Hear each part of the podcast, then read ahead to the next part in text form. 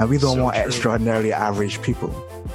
The things that you're naturally strong at, which are more than likely things that led you to start the type of business that you started, if you can improve those skills strategically and complement them with other skills, it's going to help you to become world-class. World-class as a professional, world-class as a leader.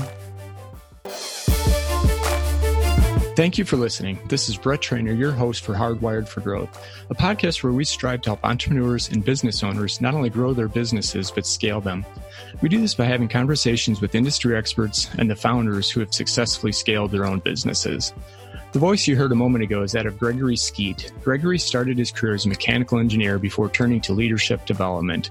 He is a globally certified coach, trainer, and speaker with the John Maxwell team, and he's also studied under the likes of other trusted leadership experts like Les Brown and Dr. Ivan Misner, as well as business experts like Lee Cockerell and Sir Richard Branson. Gregory's background has allowed him to provide a unique and powerful perspective on how entrepreneurs can become the best versions of themselves and not only transform themselves, but also their businesses. The questions we answer today are why you need to build your business with the end in mind, why process and documentation are fundamental to scalable growth, why benevolence is important for the entrepreneurial journey, why inspiration is better than motivation, and a lot more. Now, onto the intro.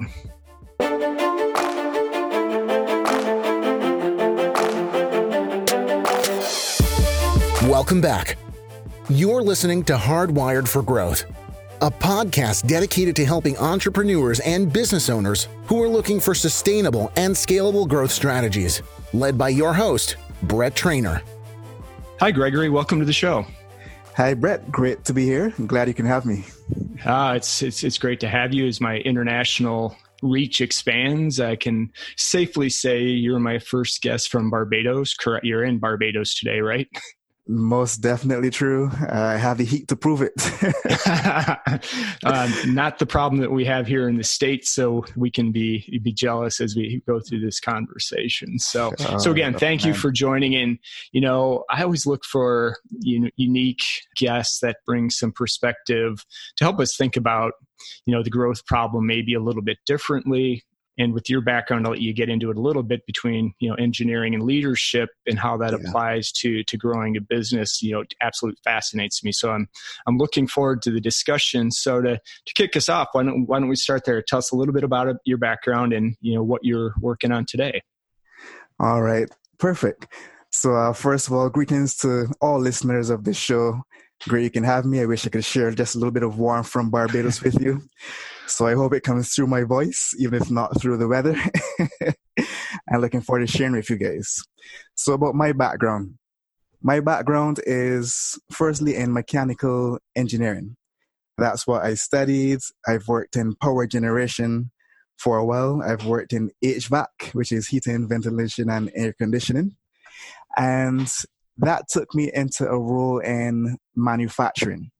So I was very fortunate early in my career to be hired as part of a graduate engineer program.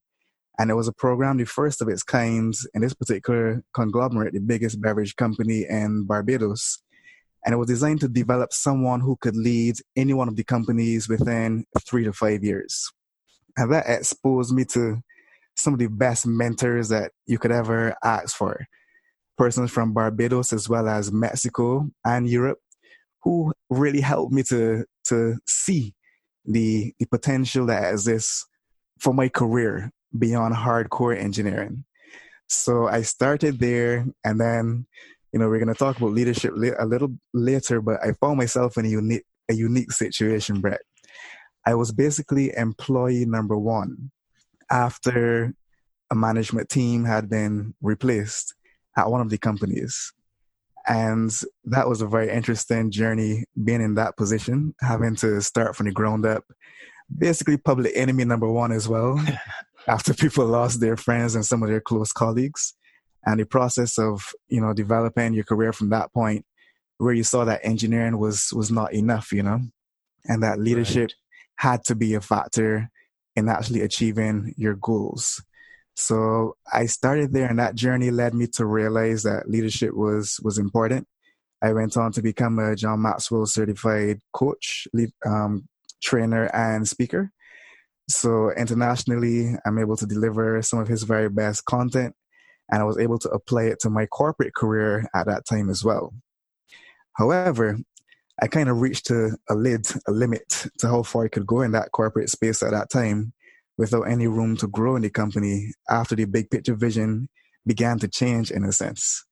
And I took the opportunity to go full-time into developing my own businesses, which I had started on the side at that time. And that would be the professional coaching and training, which I do via Life Engineer Inc., but then also helping children in a similar way via the Paley Pelican company, where I also have written and published some children's books, the first to ever win a digital award for literature in Barbados. And I took a leap of faith, starting a business, as many of your listeners, you know, is one of the toughest things that you can do. There are many things that you realize that you didn't know. And many of the things that you learn in big enterprise and big corporate actually don't apply immediately. And you have to learn a new way of thinking. Thankfully, some more opportunities opened up as well. And I was selected for the Young Leaders of the Americas initiative that was led by former President Barack Obama at that time.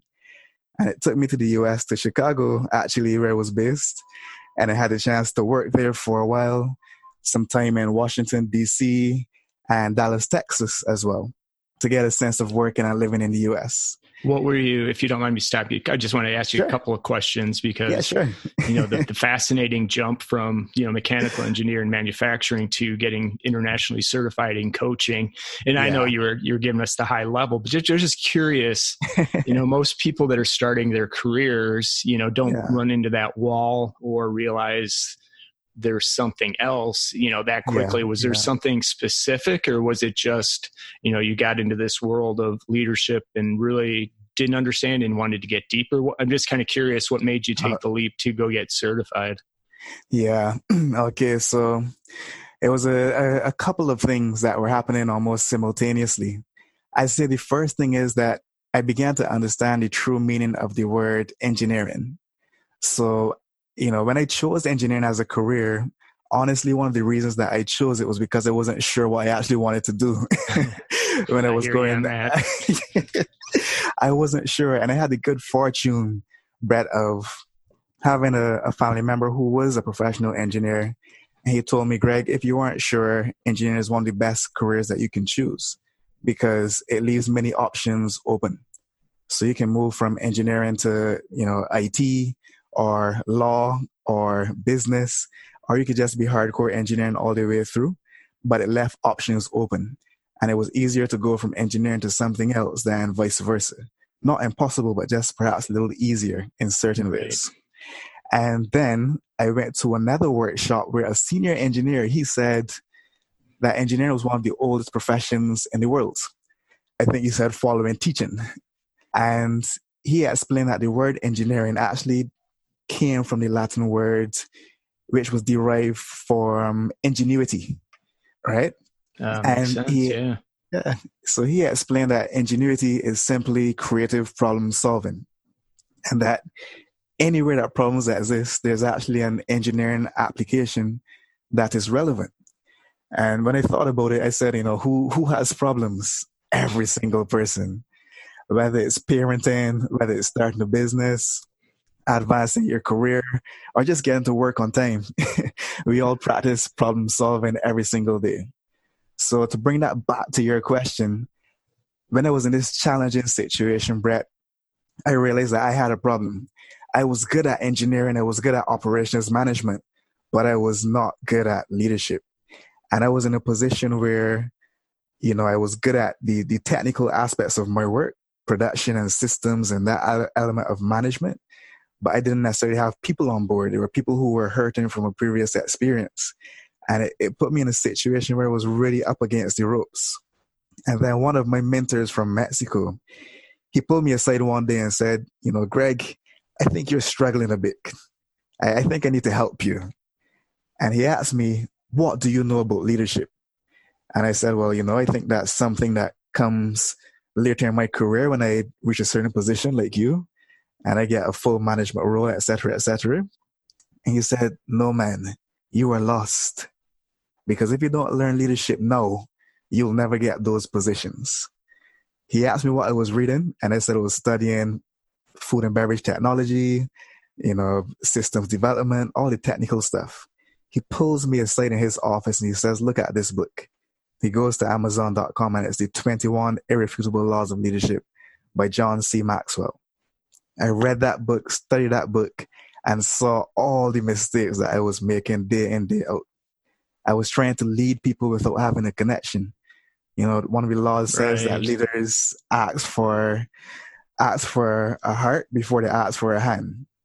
And I didn't have a connection with some of the members of my team. For example, there was one guy who was actually the informal leader in the team, and everyone was looking to him. I had the position, but I didn't have the influence. And he had an interest in horse racing. Now, I didn't know anything about horse racing, but I realized that that was a chance for us to make a connection, practicing the laws that I was learning. And I started, reading newspapers about the racing results and maybe taking in a race or two on the weekends. And we started to connect. And as our relationship grew, my leadership capacity across the entire team also grew, just from taking the time to invest in people.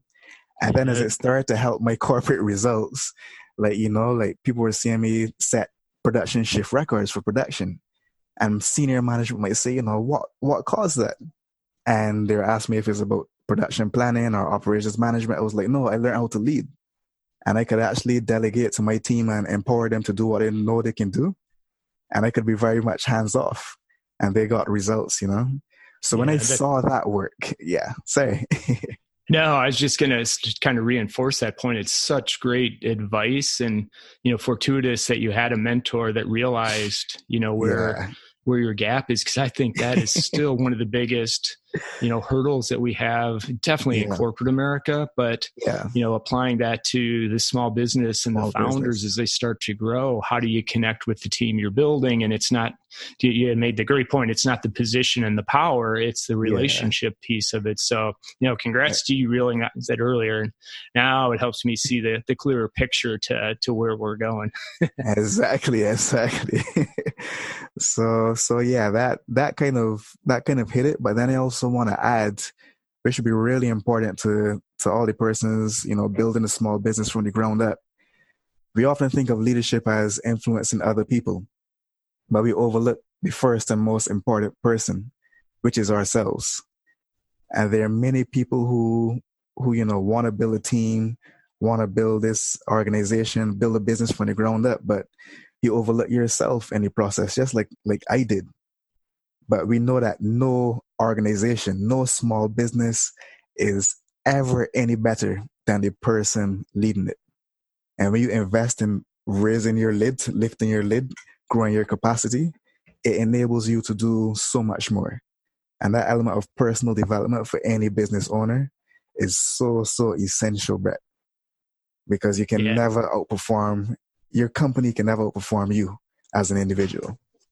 Such great advice. And two, I think, I think you're right. Too often get caught up on the building and of the business and the product. And, I'm obviously a big believer in the customer. If you can't figure that out, but to truly get the scalable business, it makes a lot of sense. And I think you already started to answer the question, but I think it's a good segue into, if that would be, want to be entrepreneurs or small business owners out there now that are looking to kind of scale their business. I'd love you to kind of walk through, how you help, business owners think about it holistically and, maybe some of your perspective on how you approach those engagements with those entrepreneurs.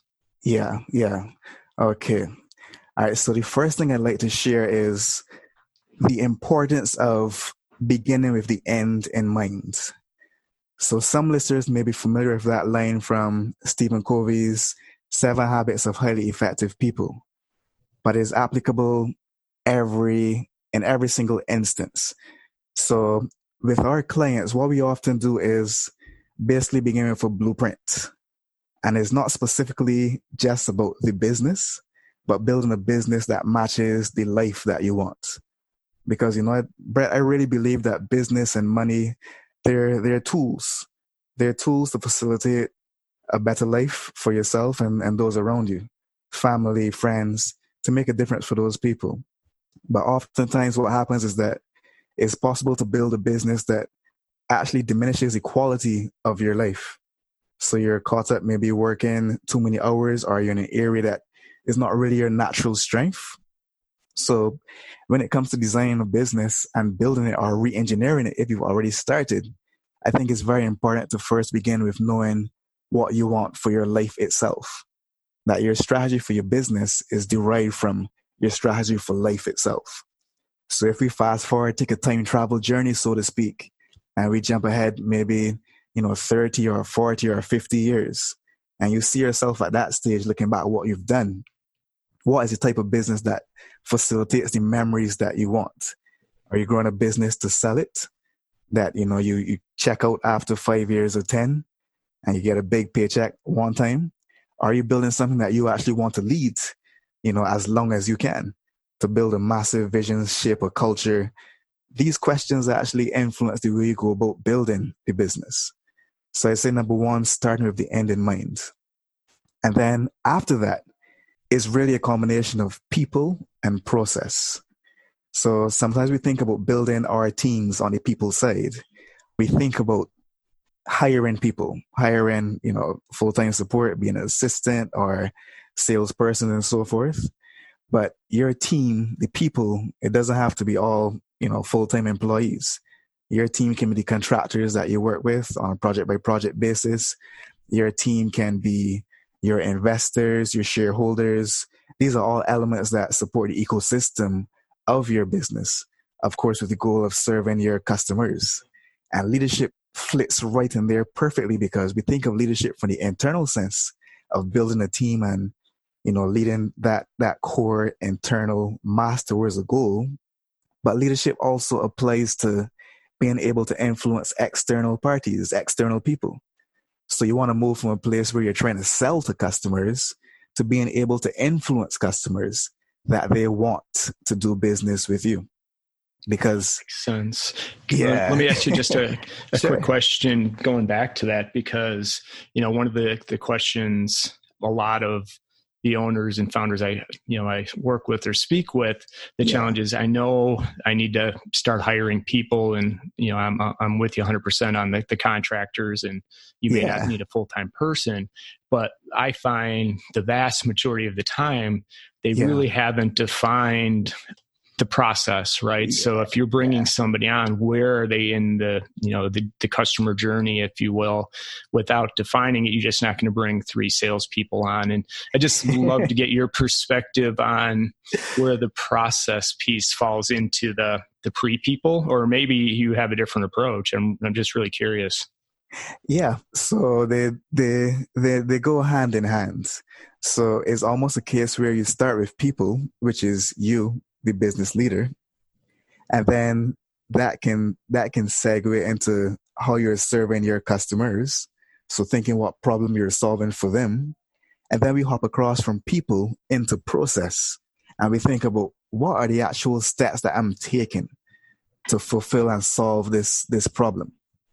And process, every single thing in life and nature is a process. And we think about when we think about the way a plant grows, what happens when a seed is dropped into the earth and soil and water and sun, impact on this thing? It happens very systematically, very sequentially, without rush, but the results are very assured. And many times in this small business, and Brett, I'm guilty of this too. I knew this stuff when I was working in big corporate, and I didn't apply it when I first started, because you're hustling, you're, often working paycheck to paycheck, and you're thinking, when do I have the time to sit down and work on my processes? Right. But every entrepreneur has to reach that point where you realize that you have to separate time working in the business and time working on the business.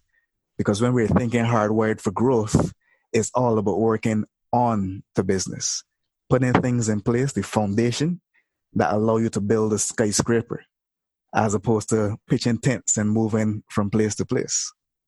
So process, as you were saying, is what facilitates that. What are the steps in my customer experience or my user journey? What are the steps in my sales transaction? What are the steps in my marketing? How do I go about creating a great marketing message? Because you're 100% correct, Brett. If you don't have process in place and you bring people, you bring them into chaos. Yes. And it creates more chaos and more complexity and more frustration for the business owner. And I'm sure we've all been there as entrepreneurs, you know, deep down in chaos. Absolutely. And, you know, I think the one thing we could say, at least I think you're on board with, when we talk about process, you don't have to do a super detailed flow chart, but just be really clear on the steps, right? Think of it more of it is a flow chart than versus, you know, detailed workflows maybe to understand. As you get bigger and are scaling quicker, then you can put more detail around it. But exactly. I really like that approach that you have. It's true, because, for example, you know, some people think about the detailed processes, but we can create them as simple or as complex as we would like. So if we took the process of, let's say, frying an egg in the morning, you know, on a detail level, you may think about go to kitchen, open pantry, get the frying pan, get the oil, go to fridge, get the eggs, get the salt, get the pepper, get the butter, start the stove, all of that. But a process could also be you start, prepare to fry egg, and then clean up and end. And you know that in each of those processes, there's a bunch of subroutines that happen. Right. Right? But you can choose to create it at a high level just to give structure. And as you said, over time, you build out more detail. But it's very important, and I really want the entrepreneurs to get this. In the process of creating a business that is ready to grow, the first step in getting your processes engineered is documentation. If you don't have them documented, you can't effectively analyze them. So if we look at how like companies like Toyota operate and how they schedule and monitor their improvement, everything is documented first. And you can document however bad it is, that's okay. But you just need to know what happens today. Because once you have that mapped out in front of you, you can say, you know what? This process is taking 2 hours. This process takes 30 minutes. This part takes 15 minutes. And it actually gives you a guide as to the resources you need when you're building out your team on the people aspect of it. And it gives them a target of what is realistic to work towards. Because you can't hold team members accountable if you don't know what the standards should be. And big businesses do it all the time. But I think it's very important for businesses that last, like small businesses, to start it when it's still small, because it gives you a chance to grow together and grow in a stronger and more structured way. Yeah, couldn't agree more. I think that's the biggest, and you say a lot of enterprise and big companies do it well. I'd argue a lot of them don't. That's right. Also true. and they didn't build it into the DNA of their company. And now they're trying to go back and rework where, especially on the B2B side, where they could get away with forcing customers down their sales process where that's changing, and them trying to pivot is really hard. So if you can at least build the fundamentals into a small business, you know, it's much easier to scale. And your story about the fried egg, there's a video going around, and if I can find it, I'll put it in the show notes. And it was a dad challenging his two kids to create instructions for making a peanut butter and jelly sandwich. Yes, so yes. Have you seen that? Yeah, I have. That's great for the show notes. That's really good. Oh, it's fantastic, because the boy got frustrated and quit, but the girl probably went back 6 times, because the dad would literally say, put the knife in the peanut butter. He dropped the knife in the peanut butter. So I love that exercise to get the kids thinking about clarity in the instruction of it. Taking us off topic a little bit, but I thought that was fantastic. So no, that was perfectly relevant. I actually shared that in a workshop just last week. Oh, did you? You know, yeah. And the people loved it. So that's very good for the show notes. Timing is everything. So, all right. So I kind of took us off the path a little bit. You're talking about people in process was number 2. So was there more to that, or were you moving on to number 3? Yeah, so we have the people in process, and we explain kind of how that shifts from one element to the next. So you start with personal development, developing yourself as the person leading it, but with the idea that you put process into your thinking from the beginning. As simple as it can be. You know, some entrepreneurs like to use Trello or Slack just to get it done, because once you have it done, then you can improve it. But if you don't have it done, it's near impossible to do it all in your mind. We know how many things we have in our minds as entrepreneurs every day. But developing that process then allows you to scale in terms of adding more people that execute the work. Because I firmly believe, Brett, that every entrepreneur should build the business as if they're going to sell it, even if they have no intention of doing it. So many folks listening may have listened or have read the E-Myth by Michael Gerber. Yeah. And that really explores process and the importance it plays in creating this small business that lasts. Because if you're going to sell your business, you can't sell all the thoughts you have in your mind about how things should work. You basically hand over an operations manual that says, this is how to run my business. And if you run it this way, you're more or less, to a certain extent of probability, going to achieve these results. Right? Yep, right. So it's almost like we go people to process and then back to people to execute the process. Because we understand that the real goal of leadership is not to point out the failure of other people, but to put systems in place that prevent those failures. So if you build it, that's so good. And I just wanted to highlight, I don't mean to keep taking off topic, but you had mentioned early about the end in mind, and you had talked about, you know, what is it you want the business to be? And I think this may be a good time to kind of reinforce, look, if you're thinking about starting your own business, or maybe you've just started and you're wondering where it's going, you hear all this process talk and maybe that's not for me. And so maybe that lifestyle business is a better path where you can live. I'd still recommend documenting some of the key processes because it's going to make your life easier, checklists, if you will. But that may be a better path for certain folks when they're looking to, you know, start a business. Yeah, that's spot on, Brett. Because the business should serve the type of life that you want to live. But I also fully agree with you that even if it's the lifestyle type business, it doesn't mean that it has to be, you know, unprofessional. Or that you can't put certain things in place, even in terms of process. It may be just be you on social media posting, you know, about your personal services and the things that you're doing. But if you think about digital technology, we're so fortunate to be in this age of the internet and connectivity, down to doing this interview right now. So if you think about this age that we're in, all the content that you're producing they're really digital assets that are not going to go away. So you may be in a lifestyle business, but what is stopping your children and your grandchildren from benefiting from your personal brand? That the content that you've put out, that you've accumulated over years, that doesn't still fit into a system that, you know, 200, 300 years from now, after we're all gone, that your family is still benefiting from your content and they know the system that you use to produce it and monetize it. I think that's something powerful. Wow, that really is. I never actually stopped and thought of it that way, but that's absolutely right. Everything's in a record and an archive now. And wow, interesting. Yeah, definitely.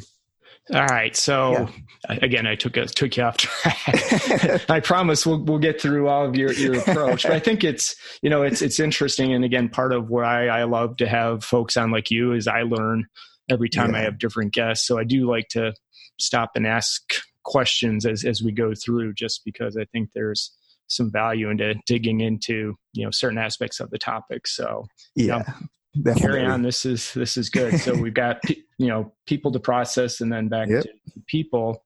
Where do we go from there? All right. So we covered that bit, the people in process, and we started with beginning with the end in mind. So having the blueprint, building around people and process. So you're building out the blueprint just as you would for a vehicle, a house. The clearer that we can see what that future looks like, the easier it is to build the right processes and bring the right people around. So if you're building a cruise liner, you need a certain type of specialist, you need a certain type of person. If you're building a motorcycle or a jet ski, as we have here in the Caribbean, it's a different type of person. And the clearer you have that vision for your business, even if it's small, as we said, this is the perfect time to put certain things in place that makes it easier to stand for the long term, because we're playing the long game as entrepreneurs. So, you know, in my opinion, it can be as simple as having those two, beginning with the end in mind, and then understanding people and process that connection, how to lead people and manage process. It's going to create results for you, no doubt. But one of the other things that I want to share is the aspect of benevolence and doing things that make a difference for people, whether it's your customers who benefit from your business, your family who benefits from you succeeding at this business. It's so important for entrepreneurs to keep that element of service close to their heart and the forefront of their minds, because many times when we're, you know, bogged down and frustrated and feeling the pain, Brett, the pain of building a business from the ground up. If you're like me and you started without any savings or any resources, you know the pain and sacrifice that it takes just to get going, just to see the first results. And in those moments, it can be easy to let the frustration block your bigger picture, vision, and mission of why you even began the business in the first place. And I think it's important that entrepreneurs, whatever size you're at today, keep in the forefront of your mind. So put it in your notebook where you write, put it on your desktop, the why, for why you began this business, your personal purpose, because oftentimes that's the only thing that's going to keep you actually moving when the disappointments exist. You know, I've been in situations where, like in my children's publishing and education company, where you've put in all this work to create a book, a children's publication. And it was one issue when I didn't have some of my processes in place, where I didn't have a contract for a particular job. It was a verbal agreement, you know, gentleman's words, so to speak. Right. And I did a whole bunch of work, Brett, you know, over a year and a half of work to produce the finished thing. And then the person who was there left that company.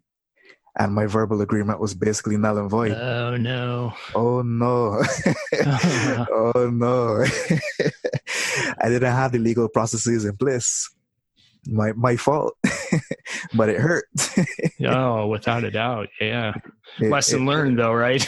Lesson learned, Brett. Lesson learned. Yeah. I mean, I think, go ahead. I'm sorry, Gregory. Oh, no problem. I was just going to say I was able to save it and turn it around, but it took so much time after the fact just to get things aligned and get things back on stream.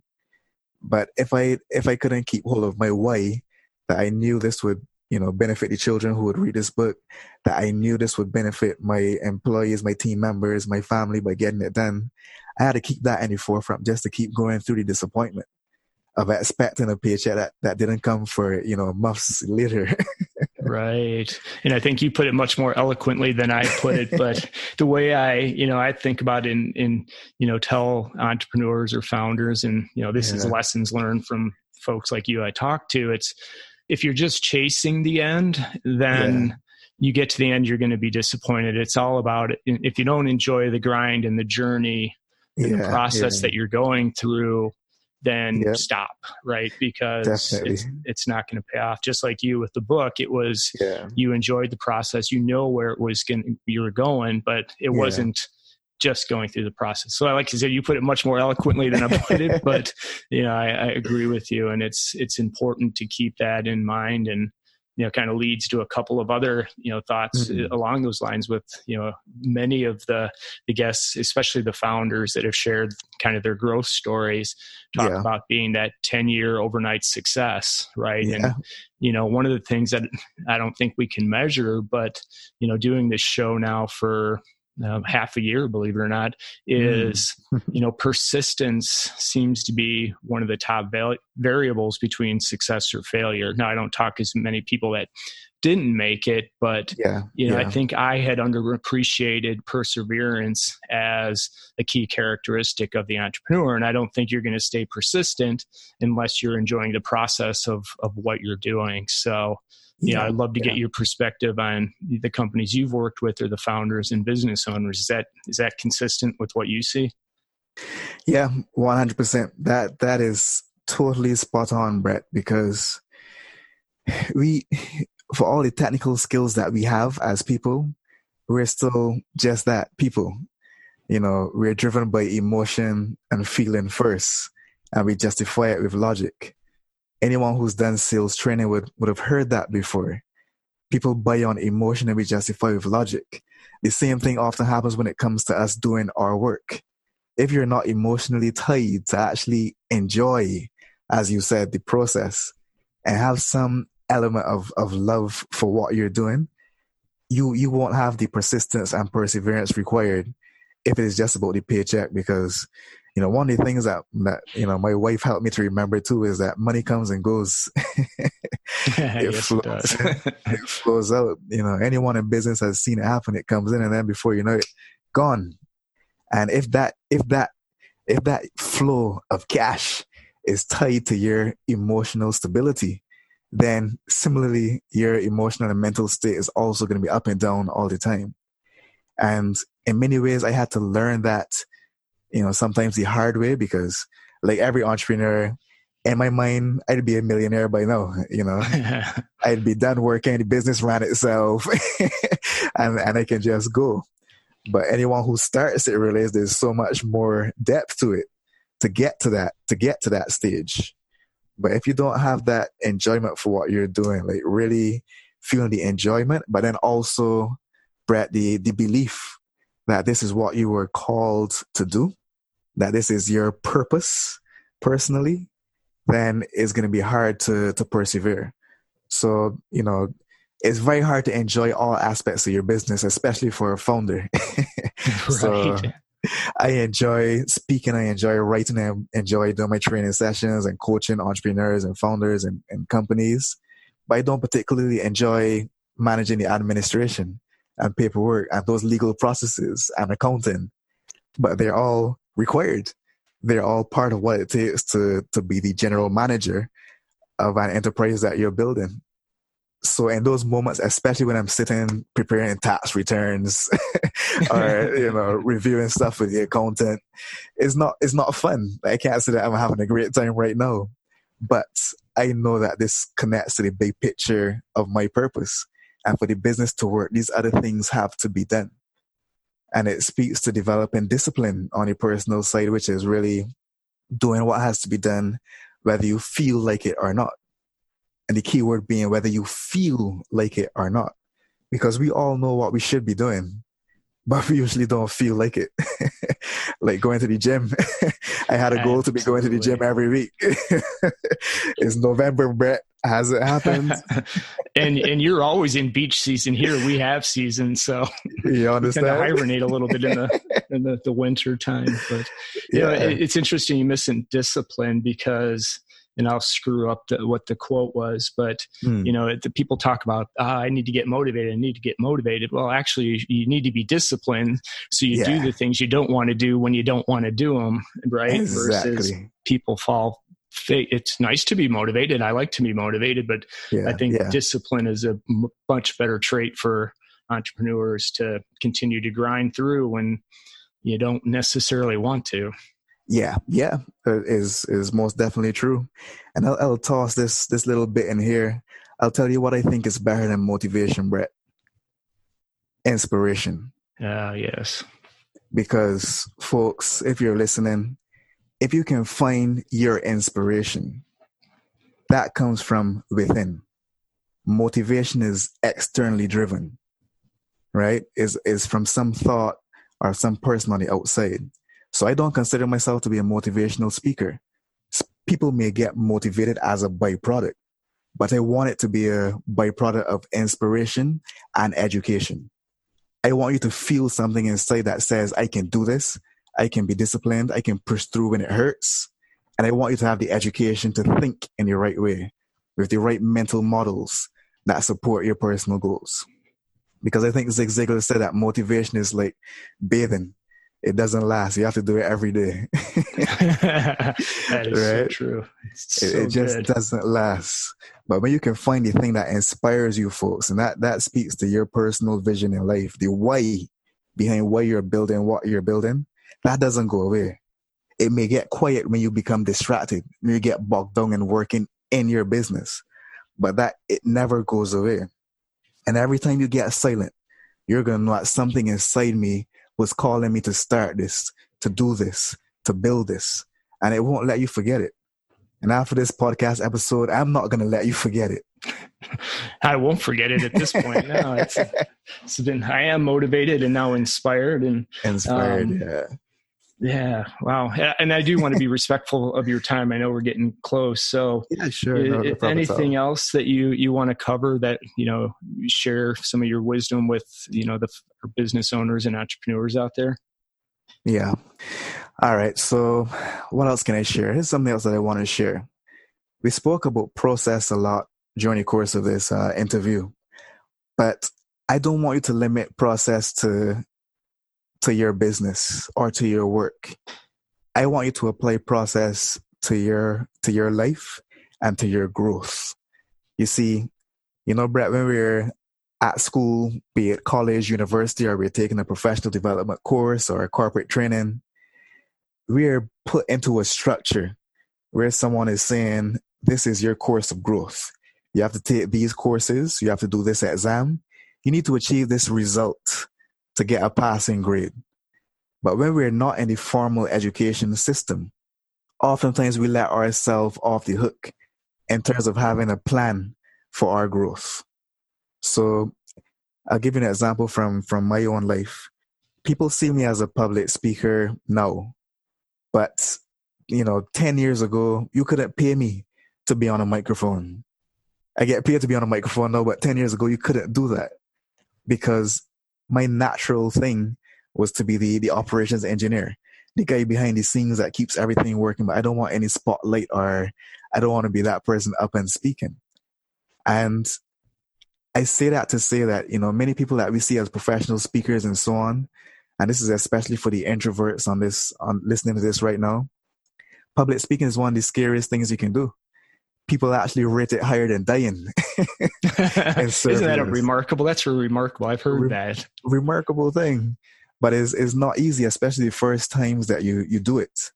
And I had to be very intentional about developing the skill of public speaking because it was required to facilitate the dream that I had in mind.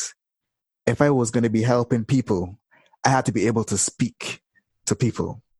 I had to be able to communicate ideas, not just be a good thinker that builds things, but be able to put ideas into people's mind that they can build it for themselves.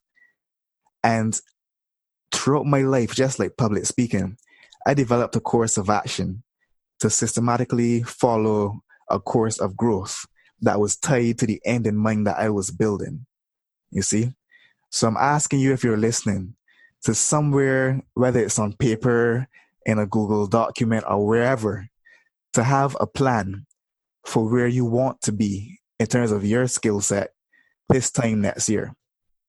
Because if you don't have a plan and you leave it to random acts of learning, which is great, learn at any point in time is great, but it's not going to be strategic. As an entrepreneur, you have a limited amount of time. You're running a business, people. I know the pain. I know how little time you have. You may be listening to this podcast as you're in transit right now. Time is short. But it doesn't mean that you can't effectively use it when you're following a plan. So don't just choose don't just randomly pick up a book, for example. I want you, as you step into the next year, to know these are the 24 books that I want to read this year, 2 per month. Because you want to improve leadership and you want to improve public speaking, or you want to improve marketing and you want to improve sales, or you want to improve process engineering within your company, or you want to improve team building. But you need to know where your weaknesses lie and where your strengths lie. And I'm not suggesting that you spend too much time working on your weaknesses, because I think when you spend all your time working on your weaknesses, you become an extraordinarily average person. And we don't want extraordinarily average people. The things that you're naturally strong at, which are more than likely the things that led you to start the type of business that you started. If you can improve those skills strategically and complement them with other skills, it's going to help you to become world-class. World-class as a professional, world-class as a leader, world-class as the entrepreneur building this company. You see? So I really want those people, everyone listening, to apply that process of growth to yourself and how you can, you know, structure your own professional life and career as an entrepreneur. You know, many times we don't think about having an entrepreneurial career, but you do. Right now, this is a phase in your career. Don't leave it to chance.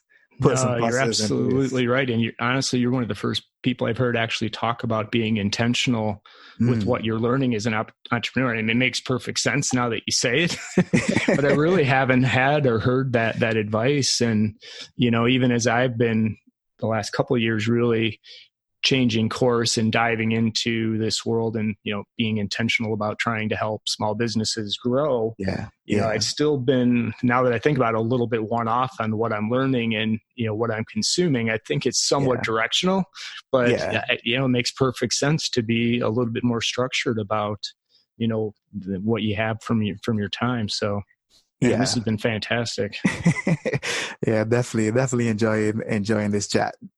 Because we tie this back to the... Oh, sorry. No, go ahead. Tie us back. Yeah, so we tie this back to where we started of engineering and leadership. So you're leading yourself firstly, but you're applying engineering, which is creative problem solving. And you're thinking about the limitations that you have on your time and where you want to go. And you're creating the structure for yourself as an individual that enables you to become the type of person that can build the type of company that you want to build. Yeah? Because success is something, is people think about a destination, but it's really the journey, as you said, and someone you become who is capable of producing successful results.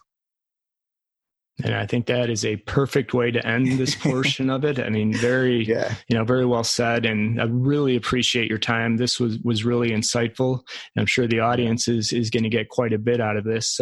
But before I let you go, I'd love to kind of hit you with our closing time session where I think the audience has already got a chance to get to know you a little bit, but I'm going to ask you a couple questions to let them get to know you a little bit better. So if you're ready, I'll hit you with the first one. Yeah, sure. Go for it. What is one thing that you would highly recommend?